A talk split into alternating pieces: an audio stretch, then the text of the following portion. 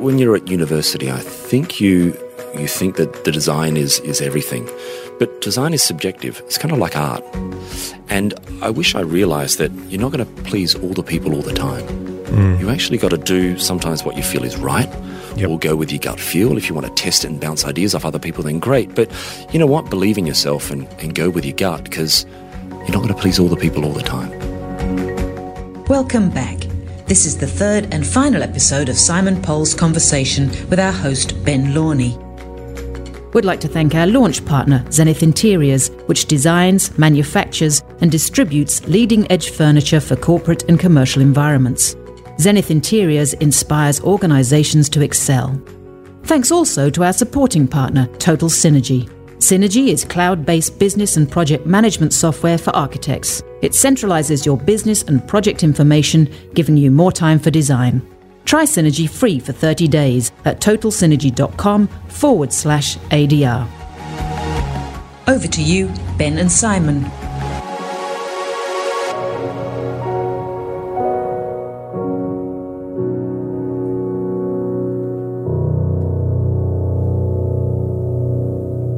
So I think we want to talk about leadership for a moment. Can you just reflect on some of the great leaders you've had the opportunity to work with through your career? I think I've taken different cues mm-hmm. from different people, especially around the world. And the leadership is, is different from the visionary. So I've worked with some amazing, amazing visionaries around the world, but they had certain deficiencies in other areas. Becoming a leader is a work in progress, right? So I'm, I'm trying to work out what that unique formula is. I mean, you can read about it and you, there's a million books on it, yep. right, in terms of what makes a great leader, but actually, is it in your DNA? How do you do it every day without having to try it? You know, it's not acting. You yes. actually have to do it, and it has to be second nature. And that's the key part of what I'm trying to learn. And I, maybe I never get there. You know, it, it might be one of those things. Now, I've moved from you know, projects to people focus. And as a part of building this firm and building this brand, uh, I've worked on these incredible projects all the way around the world, but I didn't really have an appreciation or a, or a deep understanding of what it took to motivate different people. And that's what I'm starting to learn now. And over the last couple of years, really understanding why would you behave that way or what is the cultural DNA that means you fit or you don't fit Uh, and particularly within Unispace. So we, we, we joke about we're looking for these rainbow unicorns. So we're looking yep. for someone with incredible empathy that understands and appreciates what a strategist does. So here's a word based data person that gets deep and geeks out on that kind of stuff, dealing with a creative designer that just wants to keep on going around and getting the fat pencils yes. out and things like that. And then you've got a, someone that needs to price it, yes. and that's accurate, that's to the cent. Uh, and then you've got someone that builds it. And so you have to have this empathy and respect between the disciplines to yes. get them to work properly. Uh, you know, I've been on site and I've seen what people have done, and I've worked with project managers on programs, but I never really had a massive appreciation for what they did. I just thought they did their job. But if you look at what they do and you, you sit there by them every day, there's a massive amount of work that these people do. And how they balance it and manage it is, is truly incredible. So we, we joke about these rainbow unicorns and, and being able to hire them and getting that right culture in only two or three interviews is yeah. difficult thank goodness we're able to bring different people to the table to interview and probe and, and, and go deeper into their psyche. And we're now getting better and better at that. We now have a new people and culture leader who is actually working more on the psychometric side of things of you say this, but actually what is your unbiased conscious telling you um, yeah. the answer actually is. So thinking about that and getting the right people. So it's not about getting bums on seats to do the work. It's getting the right people and adding to the culture. And so that's something that I've understood a little bit more. Also, we've moved from this fledgling family company to this matrix organization, right? Yep. And so I was lucky enough to work with a number of firms that had done that transition, particularly Woods Bagot at the time had, mm-hmm. had moved um, into this matrix organization. So communication's the key. And you can't under communicate. You can't over communicate, I should say.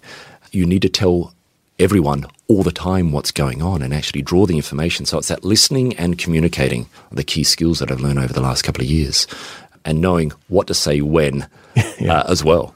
I'm really interested in the term you're using, matrix organization. So uh, we are now got to the size or the scale where we're dealing across multiple studios, multiple regions, and we we uh, we use the terminology regions. It's EMEA, Europe and Middle East and Africa, the Americas, including South America and Asia Pacific. are the three main areas that we work in. Uh, we have multiple studios in each region, up to 50 studios and counting. Um, but the studios range from the London studios up to 120 odd people. The Amsterdam studios now at three. So it depends on, you know, we call it a studio, but we try to make sure that we're where the clients need us, Yes. not where we like to holiday. And the big corporates that we deal with um, require that local global knowledge as a part of what we do. So that, that's critical. We have the disciplines that make sure we're dealing with the with the client, and, and we need to make sure that we are communicating across the matrix. So if you think about the the disciplines uh, running vertically, uh, with strategy, design, delivery, etc., running strategy, and we think about the support mechanisms running across it, and who we need to get our jobs done, then we we end up with a bit of a matrix. And at each one of those nodes, someone needs to know about what's going on. So communication is key.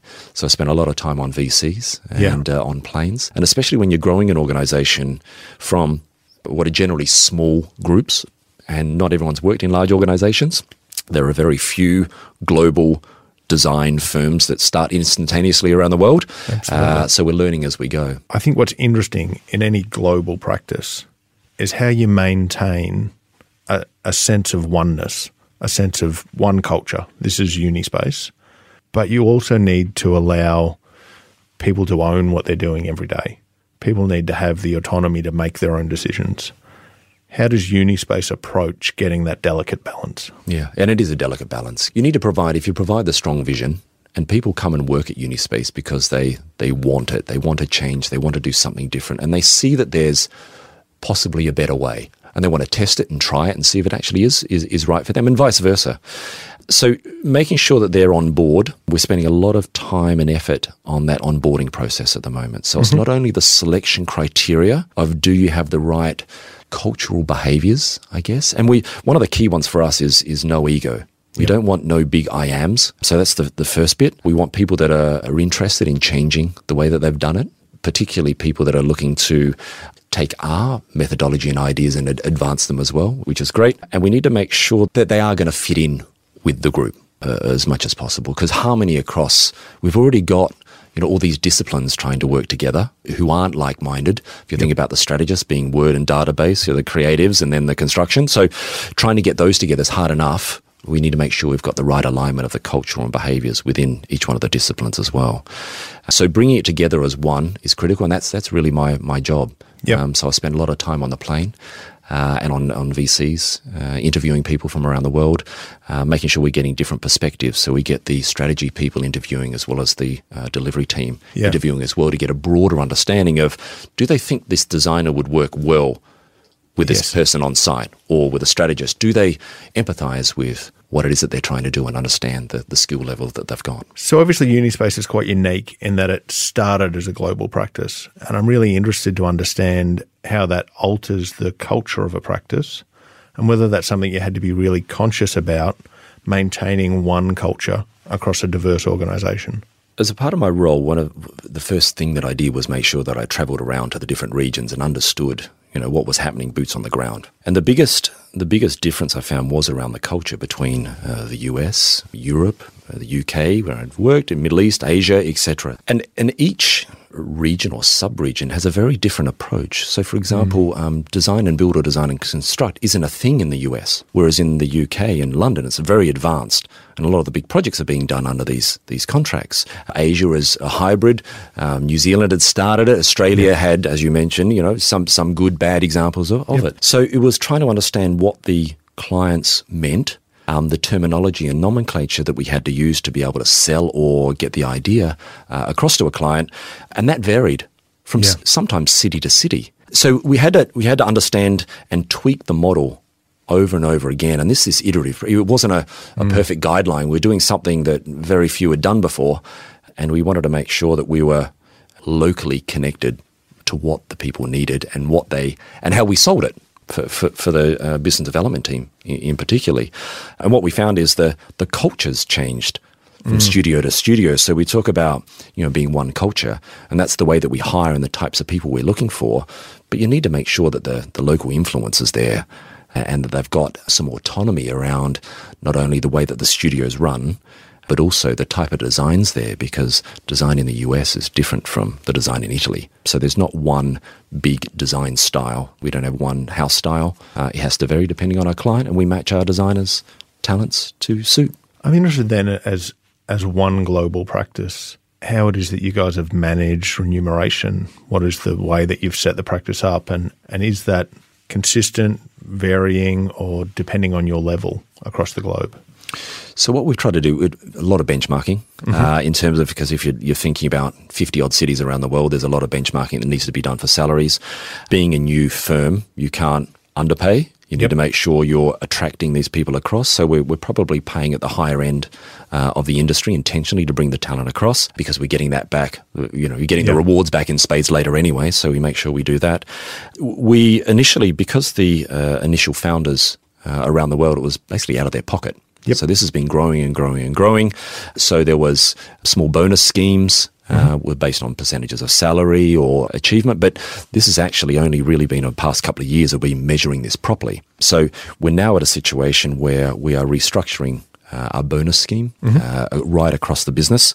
So all of the funding's been out of the original founders' pockets at yes. this point of time, and now they realise that you know what a shareholding or at least the structure can be put in place now that that only provides some incentive in it uh, for the people to continue the expansion into mm-hmm. different areas, um, but also rewards them for it. So we're in the early stages of that at this point, but that's that's where it's going. And are you looking at trying to establish something that makes it much more of a a staff-owned practice, or will it still be reasonably hierarchical in that the, the senior people will have a piece of the equity and the sort of more junior members will come on as a salary and have opportunity as they grow. Yeah, more more of the latter at this stage. I mean, we're only a nine-year-old firm, so we're sort of still trying to work out the mm-hmm. nuances and the way that we work. However, in terms of the way that people are bonused, whether it's a, a small or a large amount, depending yeah. on the performance of the region. But luckily, over the years, we've been doing pretty well. So um, people have been looked after, which is, which is great. But at the moment, we're looking at more of a, an equity, I guess you could call it more of a top down, yes. Uh, with the opportunities to perform within your salaries or areas of expertise. There's probably a great variety in the way these things are set up because so many of them are set up in a fairly ad hoc, non business sensed way. You've moved around a number of practices. Are there models that you've kind of watched and and can take a, a, bit of knowledge out of? Probably the first experience was when I was at Gensler, and mm-hmm. they, they, they gift across the shares, and you your bonus based on your the performance because you're you're gifted the shares. You don't have to buy into it, uh, which was fantastic and something I didn't expect. I was there to do great work, and I was in a new city, and and, and, yeah. and, and all was good. Um, so it was a little uh, a lovely little nod, and even after I left that, that bonus check still came through because I completed a certain amount of a year. So very, um, Gens was very good at that. Then across to Woods Bagot, and I was there at the very beginning when they had offered shareholding mm-hmm. uh, to certain people, and that was more of a buy-in uh, approach, and that uh, came after a lot of advice from a lot of the, the, the consultancy yeah. firms of how to set that up. And that really was the, that took that firm from 300 people at the time to near 1,000 people in a few years. So that gives you an idea of if you're you know, you're going to reward or, or incentivize and reward people to perform and give them the ability to perform. That made a massive impact on, the business. So I, I, guess it's it does vary across. I love the idea of everyone owning a share personally. I yep. think it's it's the right thing to do, and you can increase the share over the period. But whether it's a bonus or the shareholding, I think it's just a structural thing. The key that we need to do is keep our people happy, keep them productive, uh, and make sure they're working together. And there's a lot of attention being paid on on staff retention. Do you think that having a piece of the business is necessarily a way to retain staff? I think it's certainly one of the, the good ways. Uh, mm-hmm. I think what I get out of it is I, I like the challenge. Sure, the sure the money's great, uh, if you perform. But I actually like the challenge of getting better and better and better and, and, and, improving. And there's a there's a long way that we could all go, and everything's work in progress. So I think that's the, for me that gets me out of bed. And I I tell people that over the 25 years that I've been doing this, I've never got out of bed in the morning not wanting to go to work. It's the greatest industry. of what I do, and whether it's driven by money, but it's actually for me, it's driven by the challenge.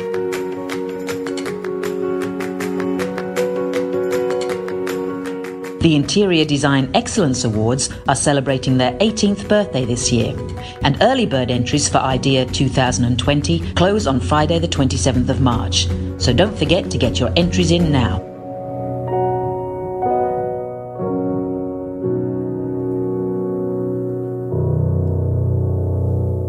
And so I'm interested now in your approach as a global design director to how you're mentoring staff in Unispace to have the great careers similar to what you've had. Mm.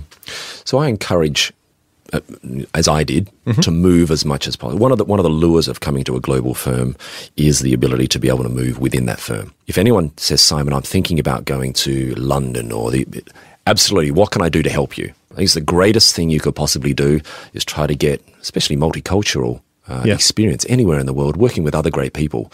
They're not going to get it all from me, I can tell you, right? So get it wherever you possibly can around the world. So that that's a big part of it. The the other bit is over the years I've been able to get great people on board.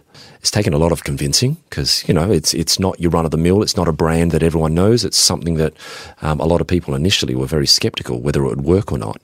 But over the years, people have seen it and they've yep. they've, they've seen the impact it's had, and it's like actually, you know what? I wouldn't mind working there.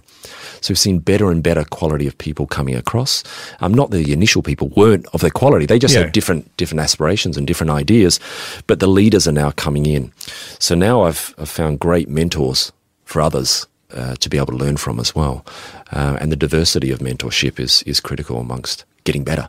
And have you got a formal mentoring program, or is it is it all informal? There's a structure for formality. That was a part of the, the spine in the jellyfish, making sure that we had some people managers, uh, yep. not only to sign off timesheets and, and holidays and things like that, but actually within specialisms. So we now have a, a structural, formal process that we've, we've put in place just over the last 12 months okay. to make sure that people know who they can get their mentor mm-hmm. from or their, uh, their advice from. And now that's on the intranet and the portal to make sure that we can, you know who to turn to. Um, of course, the person next to us is a great mentor as well, but we've formalized it um, just recently. I just want to talk back on projects for, for a moment. You've obviously had a 25 year career. A few of them must have stood out. What are the ones that jump to the front of your mind as being the most innovative projects? One project that it was, a, and this is one of the one of the reasons I ended up choosing interiors over architecture. But uh, it was a, a, project that's been recently completed. It was a nine-year project um, in the middle of the desert in Riyadh, Saudi mm-hmm. Arabia, with uh, Zaha Hadid's team and yes. uh, Patrick Schumacher. And it was a it's called KAPSARC, and yep. it's a, a, research petrochemical research um, center and it's a it's a not for profit, and it's a seventy thousand square meter project based on a, a, beautiful hexagonal shape, and it's a LEED platinum building mm-hmm. in the middle of the desert, which is no mean feat. But worked with an international team. Uh, we were based out of London, and this project defies, in terms of the engineering and the feat of what this thing and the vision that the at the moment the ruler and the leader had there to be able to provide this was unbelievable. So in terms of the, the finished product and what it took to get there was was amazing. There was a client being the ruler, but yep. actually there was no one that was going to live in it yet. It was yeah. yet to be fueled. So in terms of developing the brief, it was quite interesting and uh, trying to work out what was going to be best in 10 years when this thing's built and then for the next 50 years beyond was, was certainly challenging. And uh, the environment was the biggest part of it. Working with Arup on the environmental engineering was incredible. And of course, to get all the, the LEED platinum rating yeah. was, was quite a challenge. have you been there? I've been there when it was mid construction. Yep. I haven't been there at the end, so uh, it's on the bucket list now to go back there and, and see it finish. But it's won a lot of awards recently, and the photographs are as stunning as the original as the renders, VRs yeah. and the renders were. Oh, fantastic. And what do you find the most challenging thing in your projects? Each project comes with unique challenges. You know, the, the client being the first and foremost. What do they know? How much do they know? How many times have they done this before? And I think it's probably tweaking the team or, or matchmaking the right team for the client. So it's not only do they have the specific industry knowledge, but do they have that chemistry between client and team, being the strategy, design, or the delivery. We mm. want to make sure there's harmony from the beginning to get that done. So probably that very initial phase is probably one of the, the hardest parts of it. And particularly with the Unispace model, making sure that internally everyone's talking, collaborating, and communicating as much as possible across the project as well. You mentioned the term matchmaking, and, and I think it's interesting that you're not just matching skills, but you're matching people. And so often the success of a project is about actually a coming together of like minds, not necessarily just a coming together of skill sets. we don't want everyone to th- group think all the way through the project, right? We want to make sure there's a little bit of friction. Yeah. But the friction can happen in the studio, not in front of the client.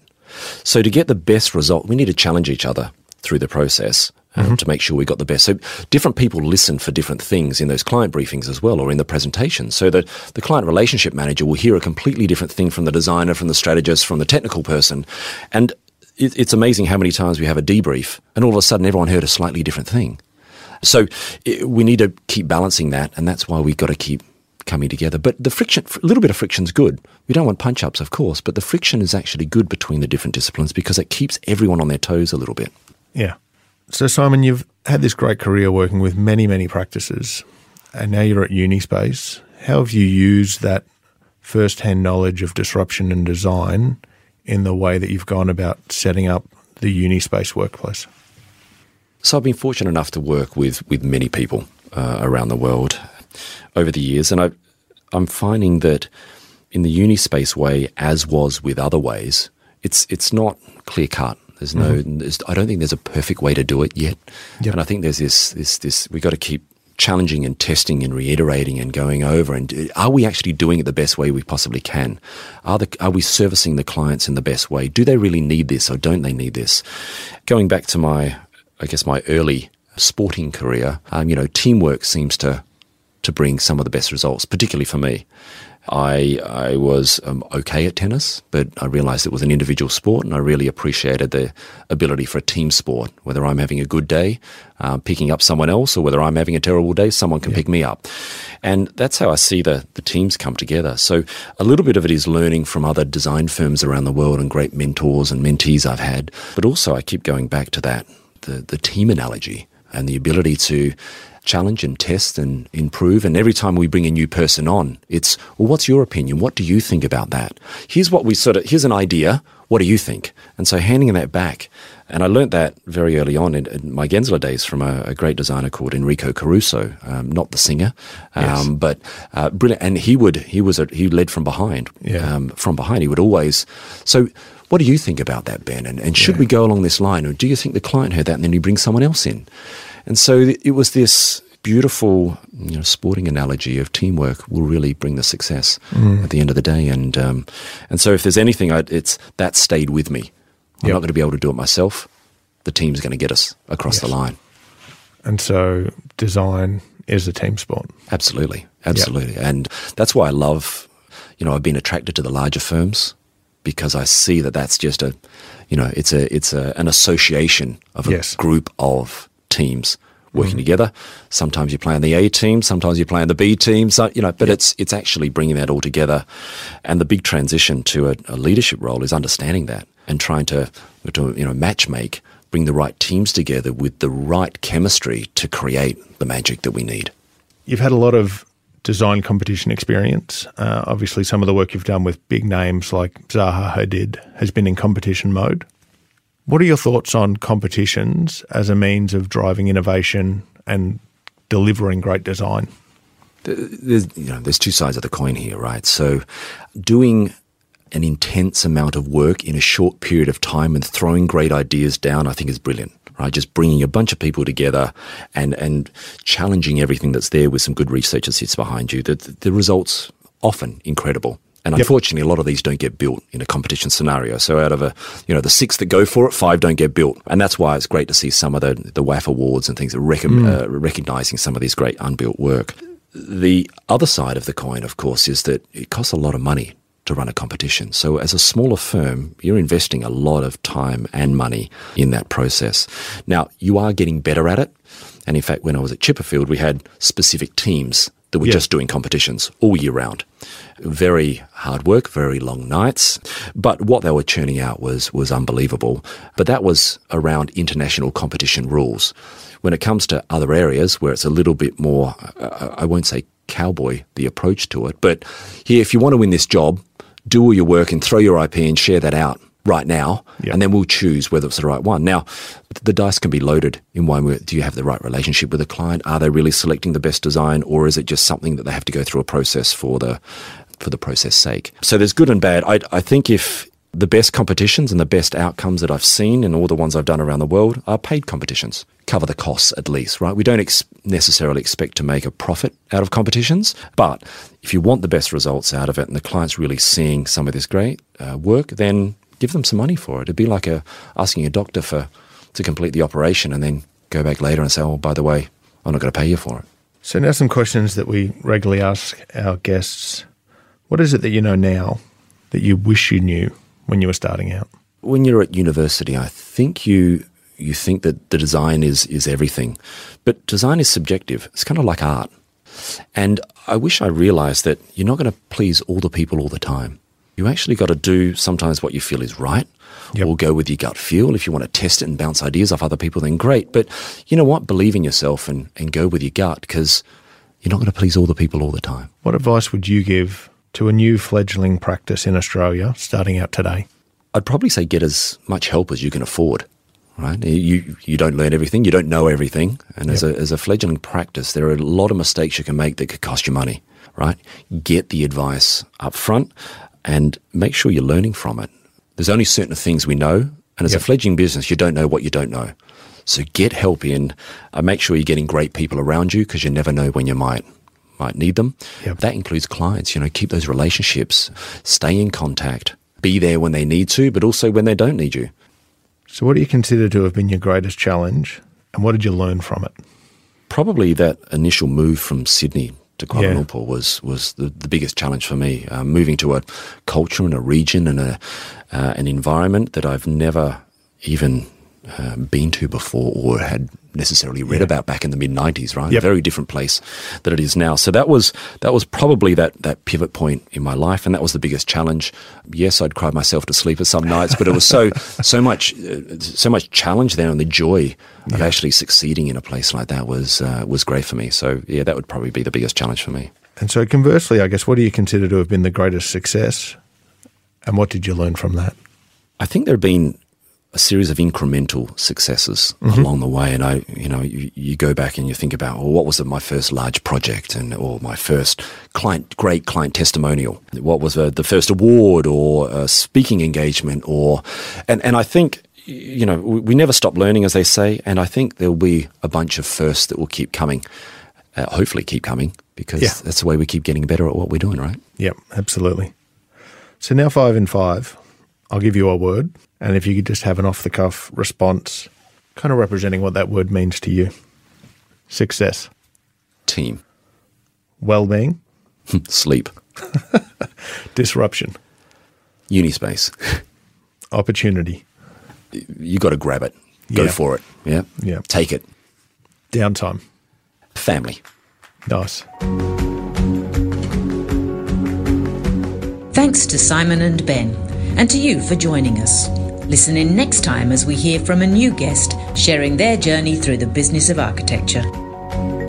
The Business of Architecture and Design podcast is produced by Joanne Davies, publisher of Australian Design Review and Architectural Review, Madeline Swain, editor of Architectural Review, and Niche Media. With thanks to our launch partner, Zenith Interiors, and also to our supporting partner, Total Synergy. For more information and links, visit the episode webpage. And if you've enjoyed this podcast, please subscribe and rate us.